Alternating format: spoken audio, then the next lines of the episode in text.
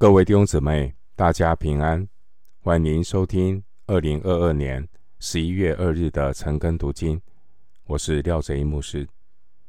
今天经文查考的内容是《创世纪》四十二章十八到二十五节。《创世纪》四十二章十八到二十五节内容是约瑟与哥哥重逢后第二次谈话。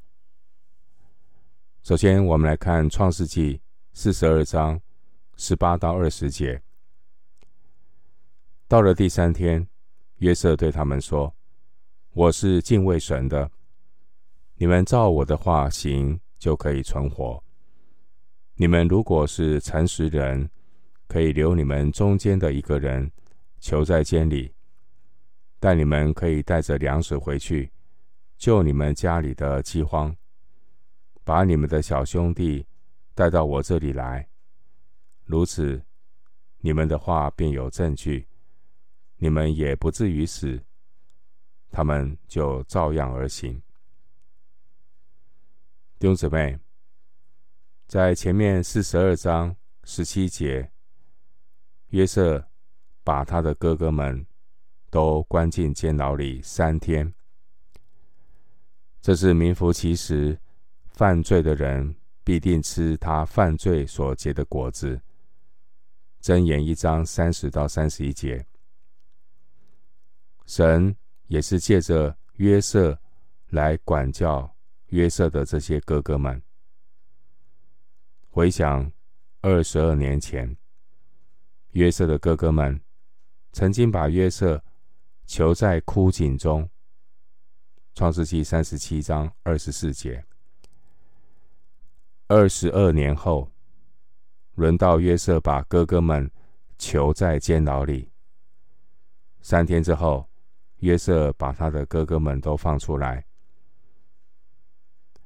在前面四十二章十六节，约瑟原本命令约瑟的哥哥们推选一个人回迦南地，把便雅悯带到埃及，证明他们所说的话。三天之后，约瑟改变主意。经文十九节，约瑟允许只留下他们中间一个人当人质，其余九个人可以回迦南地去，再把便雅悯带到埃及，让约瑟确认。经文十八节，约瑟说他是敬畏神的。约瑟的这句话，听在约瑟哥哥们的耳中，着实是一个定心丸。因为敬畏神的人，做人做事不会胡作非为。约瑟的哥哥们面对这位严厉的埃及宰相，他们完全无法掌握状况。因为约瑟对他们都说严厉的话，他们不知道接下来的遭遇是好是坏。约瑟将哥哥们关了三天，这三天对约瑟而言是怎样的一个心情起伏？或许约瑟一想到他老父亲和他的亲弟弟。正在被饥荒所苦，难免是亲情发动，也可能因此，约瑟改变了原先的主意，允许只留下一个人在埃及，其余的人可以先带粮食回去拯拯救他们的饥荒。回到经文创世记四十二章二十一到二十四节。他们彼此说：“我们在兄弟身上实在有罪。他哀求我们的时候，我们见他心里的愁苦，却不肯听。所以这场苦难临到我们身上。”刘辩说：“我岂不是对你们说过，不可伤害那孩子吗？只是你们不肯听，所以。”流他血的罪向我们追讨。他们不知道约瑟听得出来，因为在他们中间用通事传话。约瑟转身退去，哭了一场，又回来对他们说话，就从他们中间挑出西缅来，在他们眼前把他捆绑。二十一到二十四节，约瑟的哥哥们。内心愧疚，认为他们的遭遇是因为过去出卖约瑟的罪导致的报应。二十三到二十四节，约瑟听得懂他哥哥们用希伯来语所说的话。约瑟听了之后很感伤，便转身退去，哭了一场才回来。然后将西缅捆绑，当作人质。经文二十三节的通事是指传译员、翻译语言的人。二十四节，他们挑出西缅当作人质。想当年约瑟被出卖的时候，大哥流便并不赞成杀害约瑟的计划。而老二西缅之所以会被当作人质，按照推论，有可能西缅是当年计划杀害约瑟的主谋，甚至西缅也可能粗暴地对付过约瑟，所以才会将西缅捆绑起来做人质。而西缅本身就素有残酷的臭名。参考《创世记》三十四章二十五节、四十九章第五节。弟兄姊妹，经文二十一节，我们看到约瑟制造机会，让他哥哥们可以彼此的谈论。约瑟的哥哥们，他们一想到当年出卖约瑟的时候，他们捆绑约瑟，丢在枯井里。这些哥哥们各自坐下来吃饭，任凭在枯井中的约瑟在那边哭喊求救。